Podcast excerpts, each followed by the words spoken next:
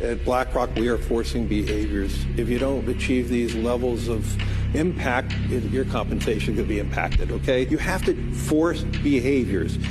And if you don't force behaviors, whether it's gender or race, are over 120 patented pieces of evidence to suggest that the declaration of a novel coronavirus was actually entirely a fallacy.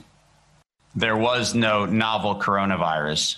Hi, I'm Fox San Antonio's Jessica Headley. And I'm Ryan Wolf. Our, our greatest, greatest responsibility, responsibility, is to, to serve, serve our, our Treasure Valley communities, the El Paso Las Cruces communities, Eastern Iowa communities, Mid Michigan communities. We are extremely proud of the quality, balanced journalism that CBS 4 News produces. But man, you're never going to get any truth from us.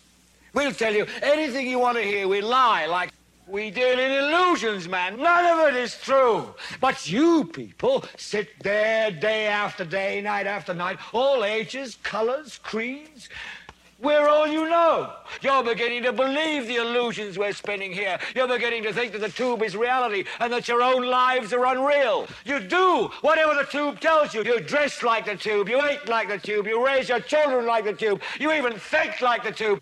This is mass madness, you maniacs. In God's name, you people are the real thing. We are the illusion.